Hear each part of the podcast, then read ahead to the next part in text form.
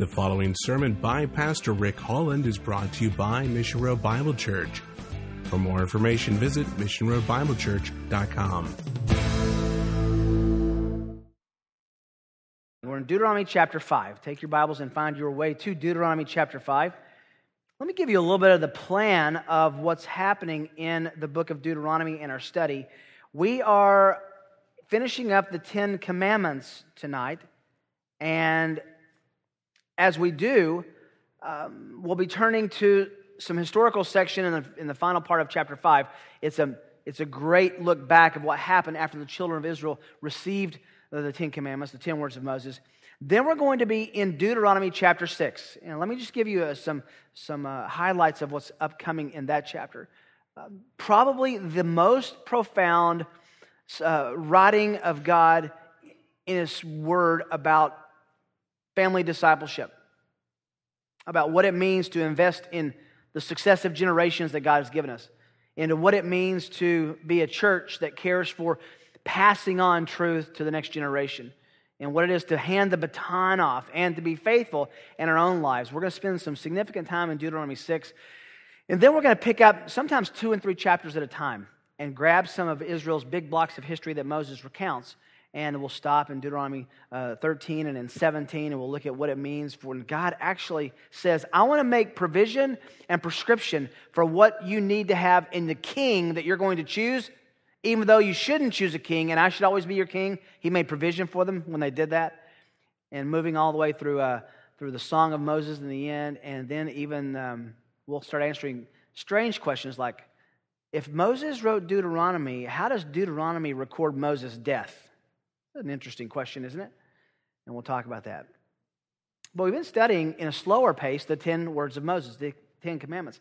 And that's on purpose. These are the, um, the 10 uh, uh, bullet points that God made of his law for the children of Israel to, to anchor all of their thinking and all of their acting, acting back to. Now remember, there's a lot of suppositions as to why there are only 10 and why there are uh, uh no more and no less. Uh, some of the Jewish tradition, and I, don't, I actually thought this was kind of humorous at first, and then in the end, I thought not a bad idea uh, that it was 10 words because you have 10 fingers and you could just count them off. Because there's certainly, you know, there's north of 600 commands in the Old Testament. Why just these 10? We don't know exactly, except that God said through Moses, these 10 words you need to anchor your life to. These 10 words, these 10 commandments, are not the way a Jew was saved in the Old Testament. They weren't a way that someone could obey and then God would check those, those boxes and, they would, and then declare them righteous. We've been studying that from a backwards perspective in the book of Romans. These were 10 words of grace that did two things. All right. The first thing they did was they were, they were constitutional laws for the nation of Israel.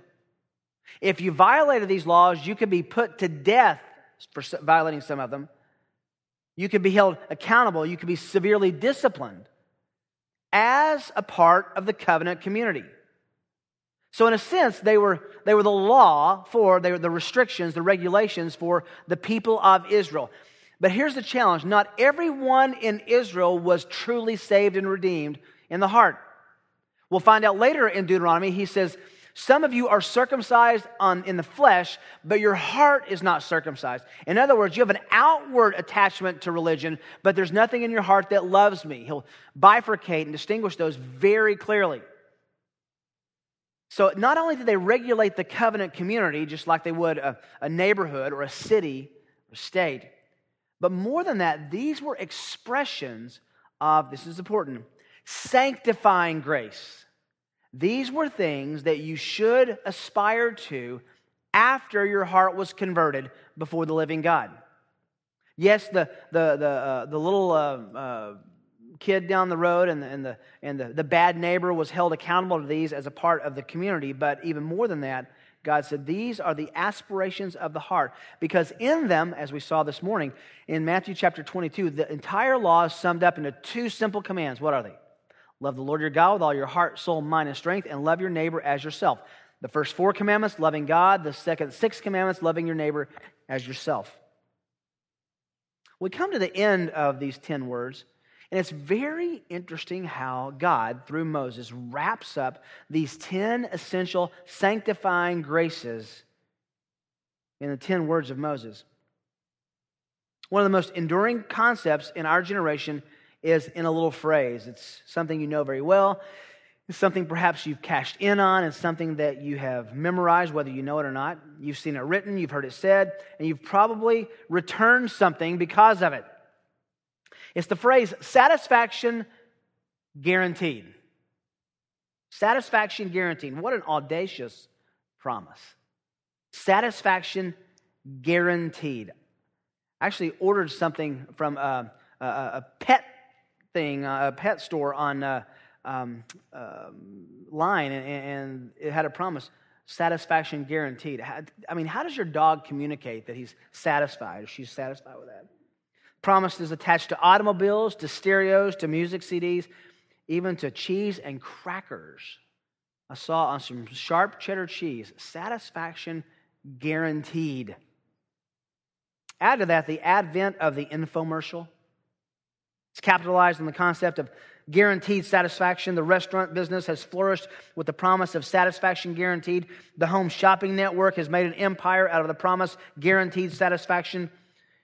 And Nordstrom has become actually the gold standard for satisfaction guaranteed. If you don't like it, bring it back and they'll return, they'll exchange or refund you for it. Now, don't misunderstand. I, I'm a big fan of satisfaction guaranteed. I have returned products with, with receipts, and it's probably a little bad. I, I don't mind doing that. Uh, my sweet wife's just, oh, I, I, just don't want to do that. And I, I keep saying, honey, that worker there, they go home. That, that, that's not theirs. That, that's not, they're invested in this product. And she's just so sweet that she doesn't really enjoy that. And is it bad to enjoy taking things back anyway? I know Bob loves taking things back. You just seem like the kind of guy who returns everything. Is that right, Kathy? Yeah. Satisfaction is guaranteed in the Taylor home. I can guarantee you that.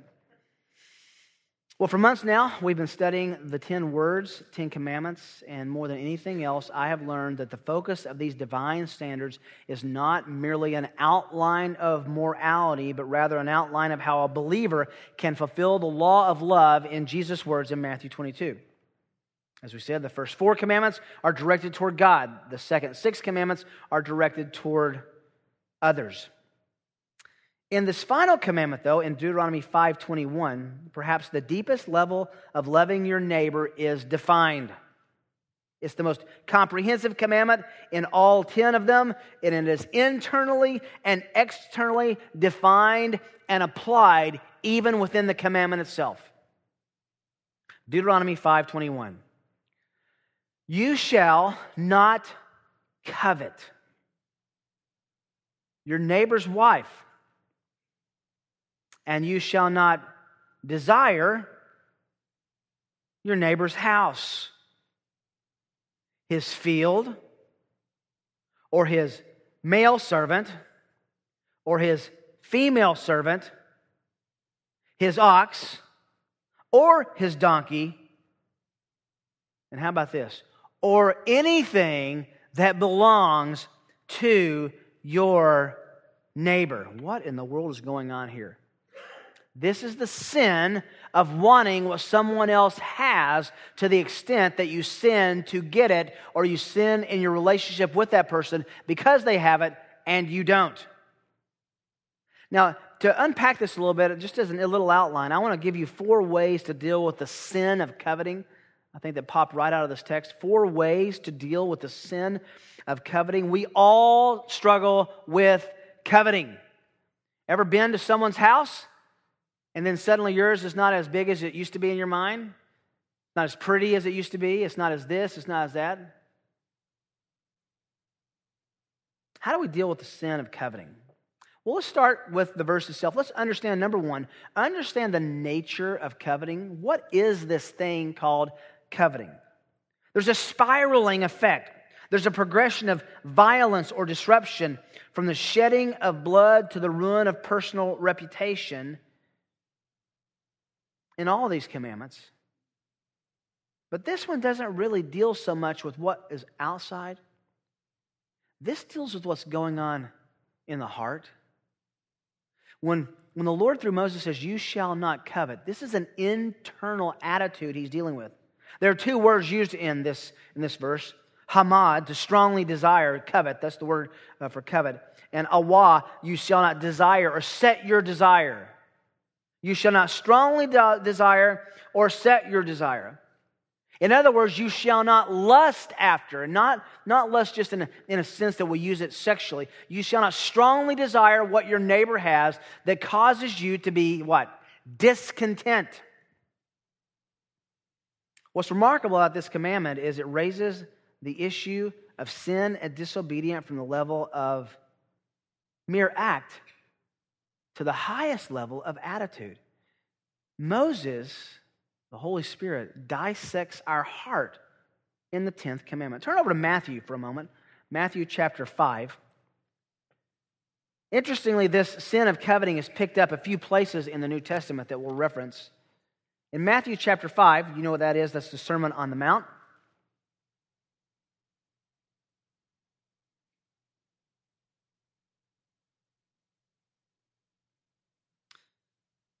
Look at what's going on here Matthew 5 27 and 28. You've heard it said, You shall not commit adultery. But I say to you that everyone who looks at a woman with lust for her has already committed adultery with her in his heart. Now, I know what you're saying. We already dealt with that command when we talked about, You shall not commit adultery. We dealt with part of the command.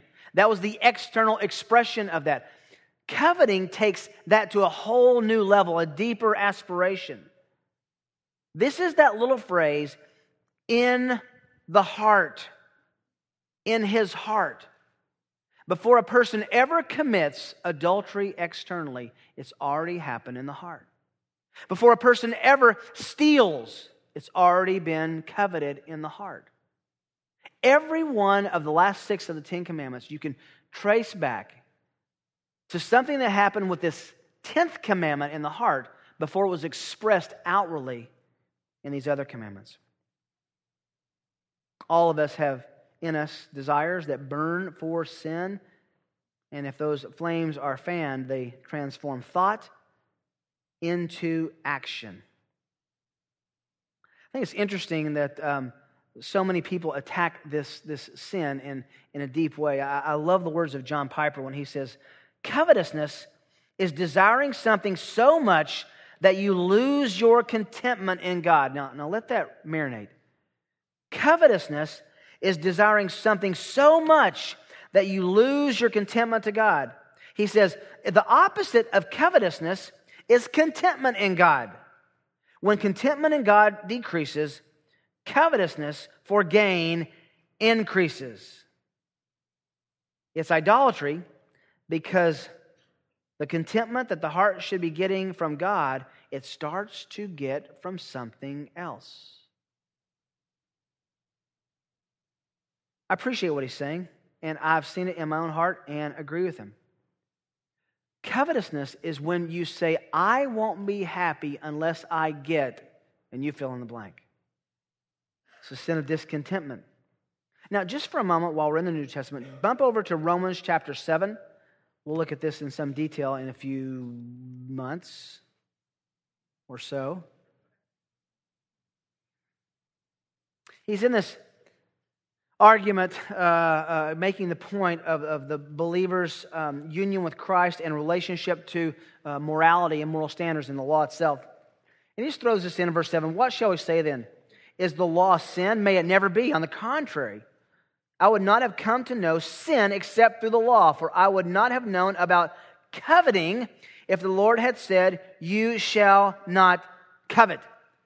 In other words, there's a great insight in there. Paul says, Coveting was so much a part of my heart, I wouldn't have known it was sin unless the Lord stopped and said, That's sin.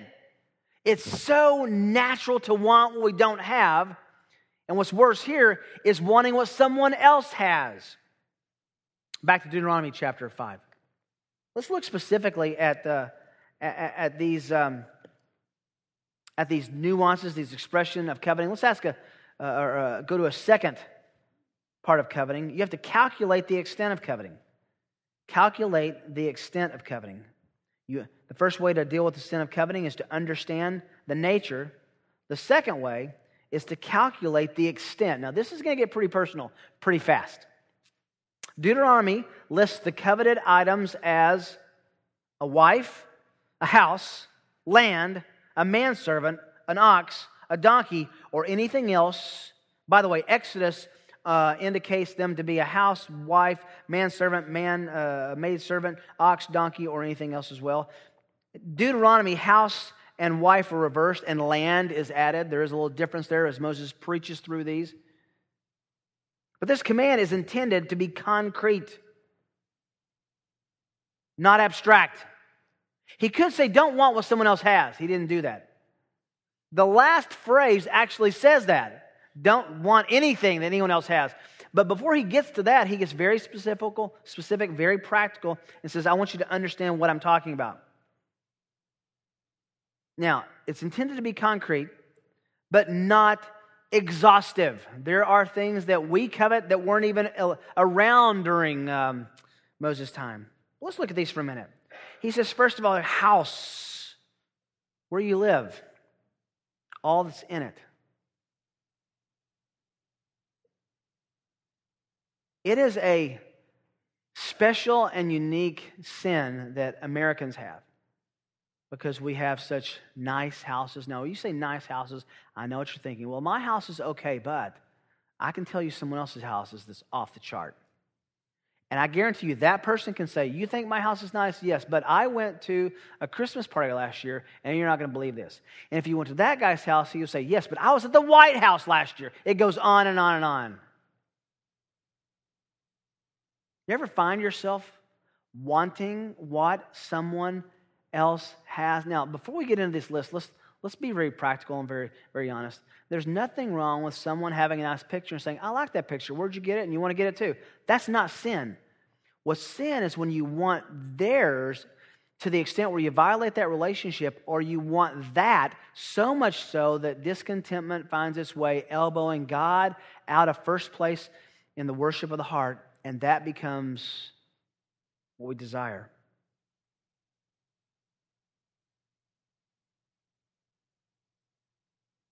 I've moved several times in my, my life. Kim and I have owned a few houses and we've bumped around. We ended up in Kansas City.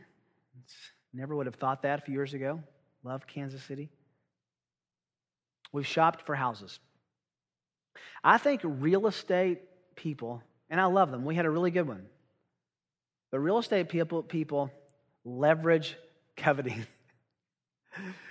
they just want you to see that whatever you had was not as good as what you can have. There's nothing, in, in, in essence, wrong with that. You can live in a nicer house. The problem is when you begin to cross over that and say, This is where my joy, my contentment are found. He goes on and says, Wife, someone else's spouse.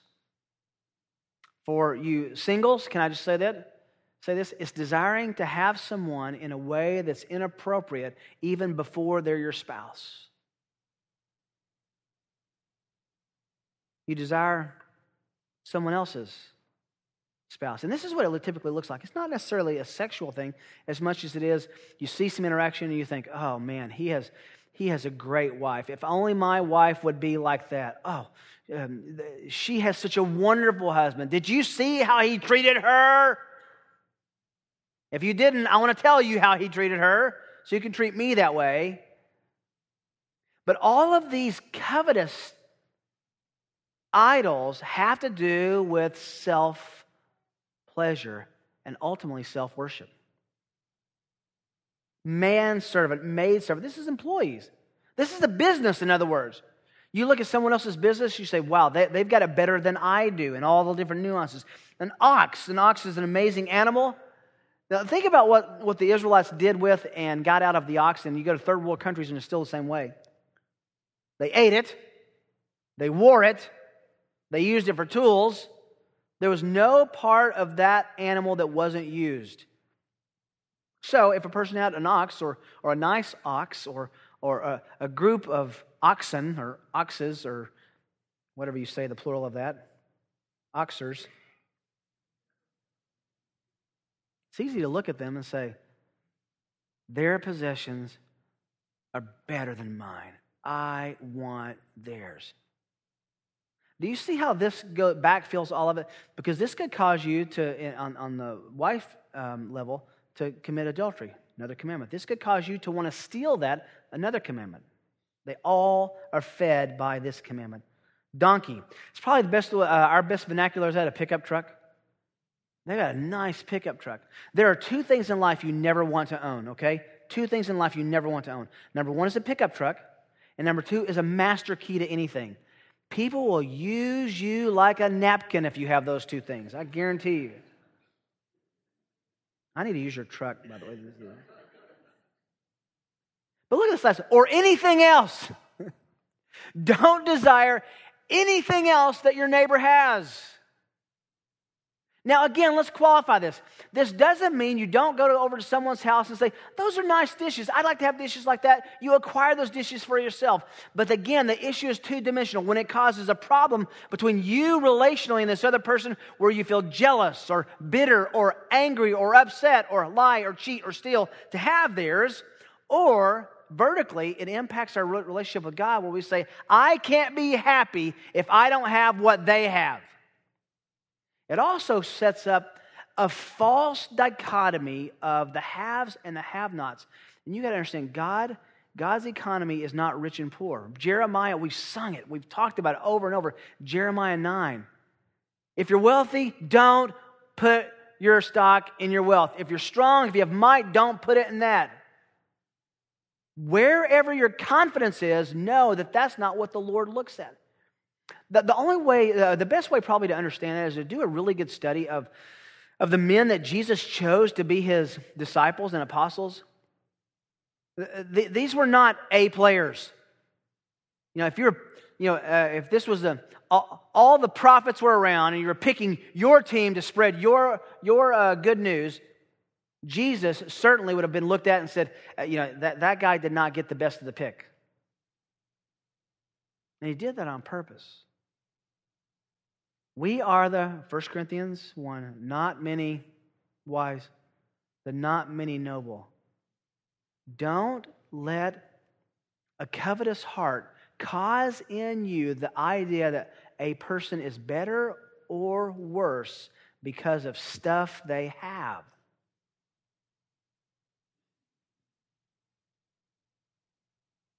It's remarkable that this sin of coveting backfills and informs all the other nine commandments. It's at the heart. You're desiring something more than God. Now, here's the reality all of us do it every day, all of us do it every hour. The fight of our lives is a fight against covetousness. It's a fight against desiring things in this world that we choose. Well, we believe the lie of the enemy who says, if you have that, you'll be happy. Really? Will you be happy? Here's the great lie you will be for a while.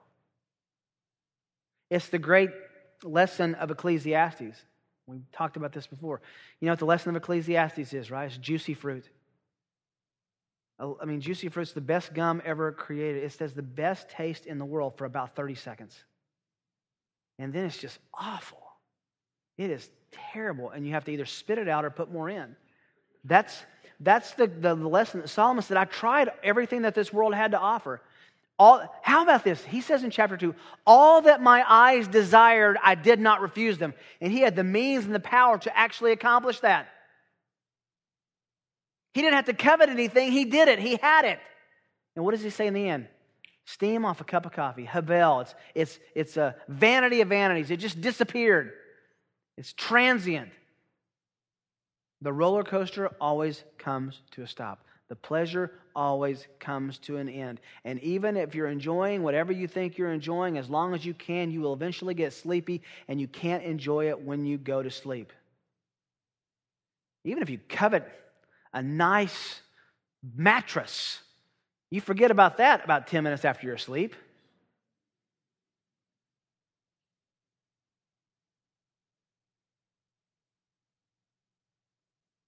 I'm going to reference my sons, but from a long time ago, so I, I can enjoy my life tonight when they were younger.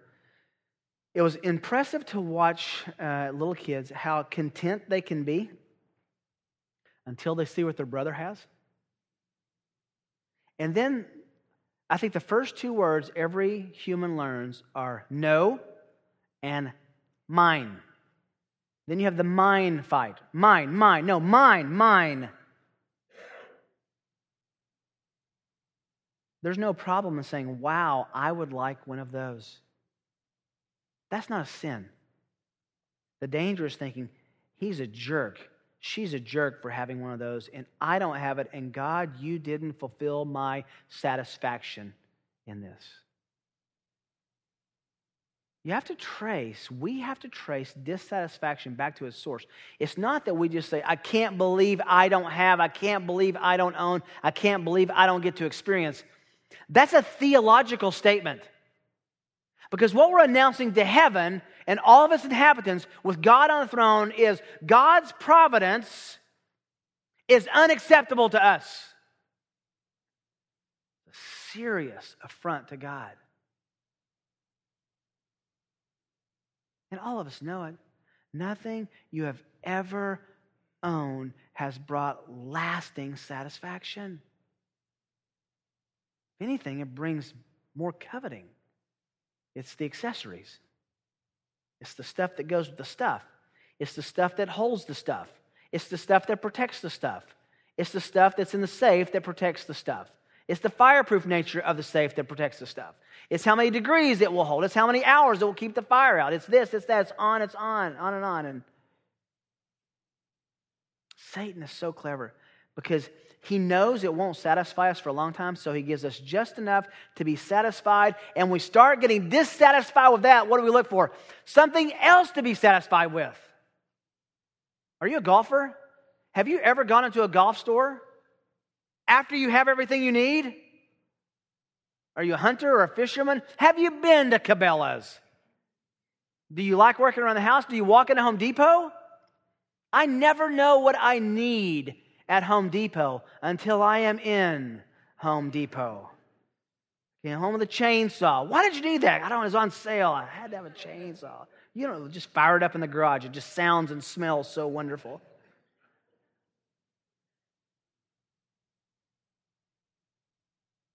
How many catalogs do you get at your house? Yeah, I don't know how they got our address. I think Satan is the master of addresses for catalogs.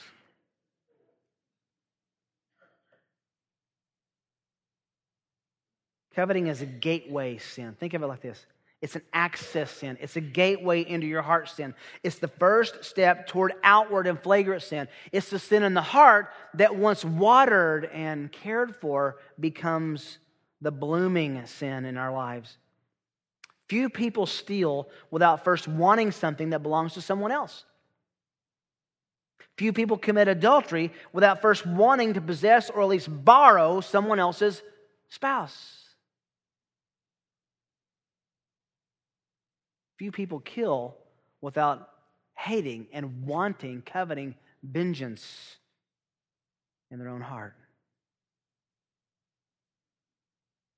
A third way to deal with coveting is recognize the damage. Recognize the damage of coveting. Coveting has radical horizontal dimensions and effects. It ruins relationships, it stymies them, Through the power of the Spirit, the law ceases being a mere external rule and becomes an internal motivating principle here in the 10th commandment. Listen, Jesus never owned anything except what he wore that we know of. He was a pretty content man. And his contentment came from God, do you understand that the, the, the rule that Satan uses in our heart of coveting is an absolute lie?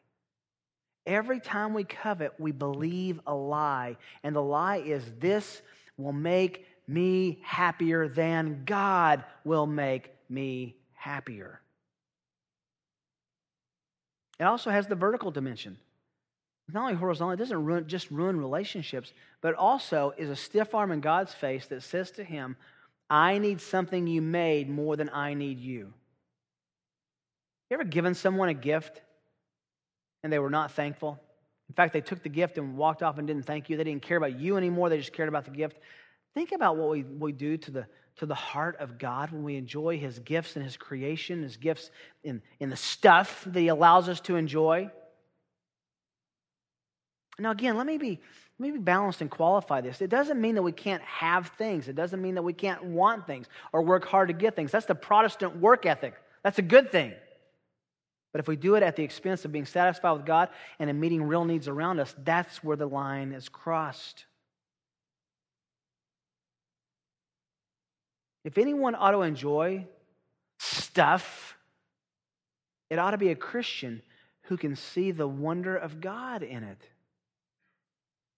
And I don't want to take this to an extreme, and I don't want to justify anybody's purchase or anybody's uh, uh, uh, desire to have things, but uh, when you see something that you enjoy or like, can you trace it back to the grace and providence of God?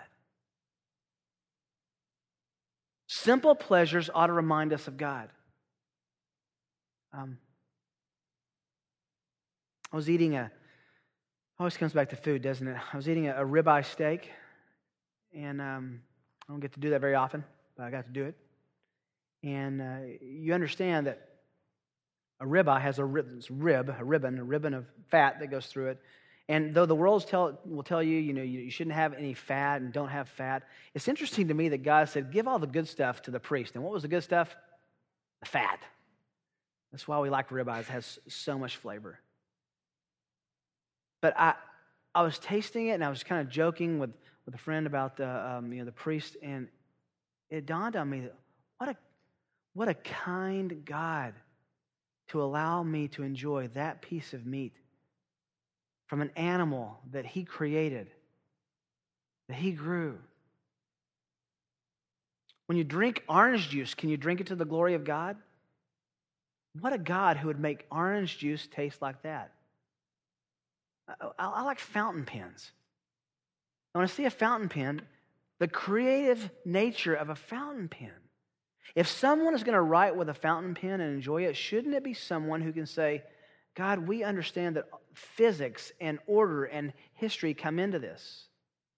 But if, if you want someone else's pen, or if you spend too much money on the pen, or if you and you keep going, now you cross the line. Things aren't the problem. The most misquoted verse in the Bible is Paul's instruction to Timothy. What is it? Money is the root of all evil, right? No. What is it? The love of money is the root of all evil. Has horizontal and vertical dimensions. And fourthly, pursue the elimination of coveting. Pursue the elimination of coveting. Two ways to cultivate contentment. That's the only way you can do it. Cultivate contentment. Avoid situations that put you at risk in sinning. Until your heart is ready to be around your neighbor with stuff that's going to make you covet, maybe you shouldn't go there. Can I just suggest that you spend some time with people who have less than you? It doesn't have to be in Overland Park or Prairie Village or Lenexa or Olathe. It, it would be good for all of you to take a good, solid mission trip to South Africa or Russia. Uh, we were in Russia just uh, last year. Just overwhelmed. The culture shock was not going there, the culture shock's coming home. You know, there's um, no shower, just a bathtub with a little handle. All the conveniences are gone. And then my friends who I was staying with, um, the Clausens, that you know they live in this without complaint. And I just felt like such a Western American wimp. When you're in places where you see that people have chosen to live with less for the gospel, it can really awaken your heart to the realities of the priorities that God intends for us to have. All Ten Commandments are intended to be internal before they're externally manifest.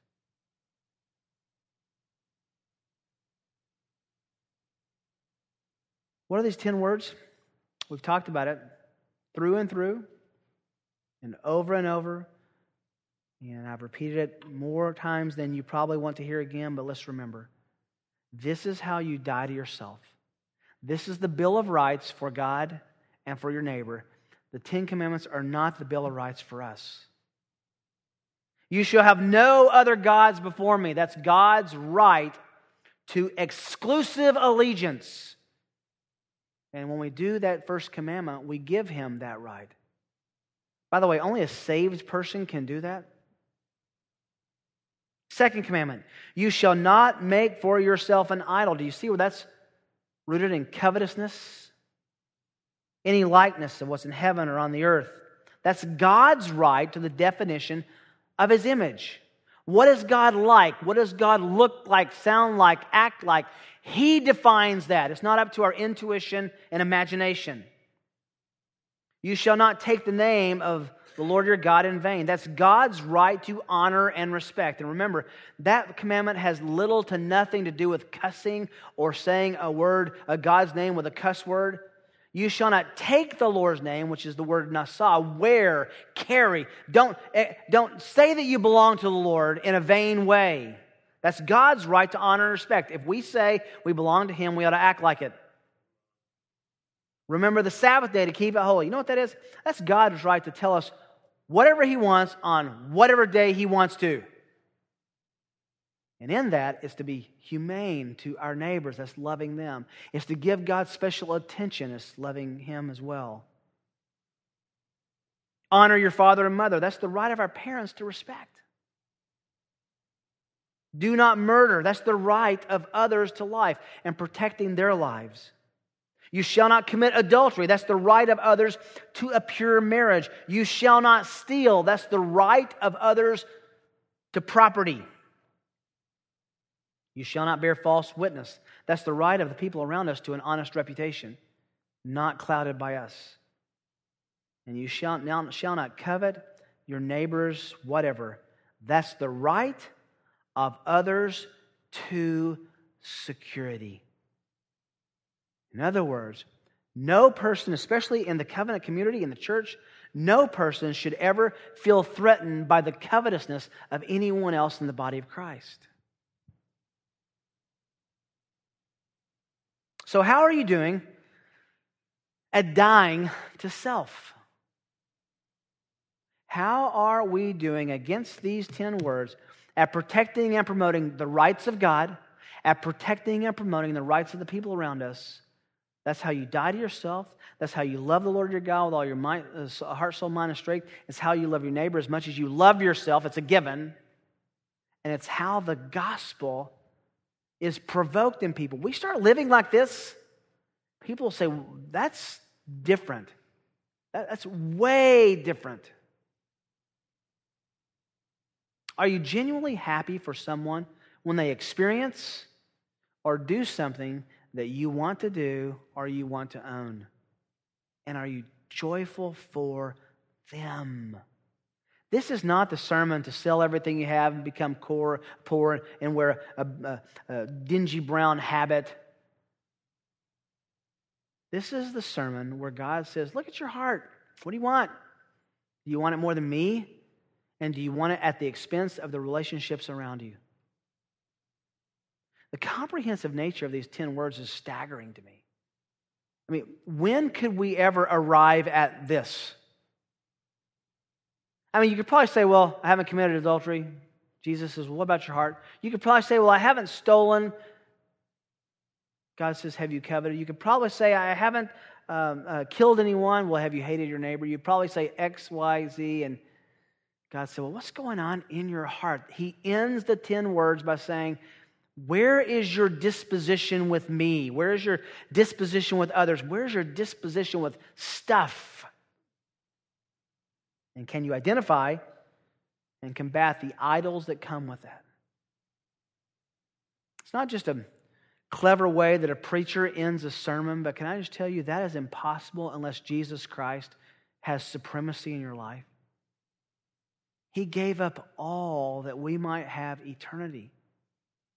And do you understand that covetousness is really the, the reaching to this world to give us something that only heaven can give us. I'm convinced that everything a Christian does in his heart is to try to make this world as much like heaven as possible. And God keeps saying, This, this isn't heaven yet. It's not heaven yet. Keep striving, but it's not heaven yet. But when you look to heaven, do you think I'll get what I want and I'll do what I want and that will be heaven? Or do you think, what a God? And to be with Him for eternity will make hiking and running, fellowship, whatever you enjoy, wonderful because of His wonder, special because of His glory, enjoyable because it's a gift from Him. No person or couple that Kim and I have ever dealt with, talked to when we were getting into premarital counseling, they never sit on our couch, they never sit in my office, and they say, You know, we want to be married. Why? Because we just want to be married. It's a good thing, it's better for the business. We think filing taxes jointly, that is the best way, so we just want to be married. I've never talked to anyone who wanted to be married more than they wanted to marry that person. In fact, you, you see them. We have a couple, a couple of couples in, in, in the church that have come through this last summer, and when they are engaged, they are they will run into walls in love. Right? I mean, they're just dumb. I mean, just been hit in the head with the love thing, and uh, and that's the way it's supposed to be. We're grateful for that because they love a person. That's what solves coveting anyone else. That's the analogy that, that's used in Ephesians 5. We are to be betrothed and espoused to Jesus in such a way that no other idol wants to tug our heart away from satisfaction in Him. Don't chase things that are not intended by God to give satisfaction. I mean, think about it. Do you think God is up there and the angels are, they have a conference room and they're saying, let's just give them everything they want. They'll be so happy without me. You understand that the world is under the curse, right? You understand that God intends for us to be discontent with every part of this world unless we see it as a gift from Him. And even then, it's just a shadow of what we'll have in eternity. How, how can it be better than this? How can it be better than the best parts of this world? I, I, I don't know how it works in, in heaven. I know there's no marrying, and I know there's no giving in marriage. I know the passage. He was debating the Sadducees. I know what Jesus says. But if my relationships, if all of our relationships in heaven will be so satisfying and so rich that we don't even need to be married, what kind of world will that be? Still think, though. may find a cloud and find that Kim girl. Just sneak behind and have some heavenly fellowship. Kiss her on the cheek. I hope. But we'll no. There's no marrying or giving in marriage. I don't get that. While I have you now, can I just enjoy you here, though? What are you going to say? No to that? It's going to be better then. Don't covet, God says. How? Be satisfied in Him. Father, give us spotlights on the parts of our heart where we're coveting. We all want things that we believe will bring us satisfaction that only you can provide. Correct us and instruct us. Use our relationships with each other so that we can know not how to improve, but how to be holy. Continue to make our body arms and legs, members that care for one another in good times and in struggles. Identify the idols in our hearts, Lord. You see them. Sometimes we don't, and sometimes we do, and we protect them. Make us teachable, Father. For your glory and for our good. We are so immeasurably thankful that the gospel has been preached to us and that our hope is attached to him, the wonderful Savior, the Lord Jesus, the great God man who not only died for our sins, but rose from the dead and offers us that eternal life as well. What a Savior. Hallelujah. What a Savior. In Jesus' name, amen. You've been listening to a presentation of Mission Road Bible Church in Prairie Village, Kansas. For more information, visit missionroadbiblechurch.com.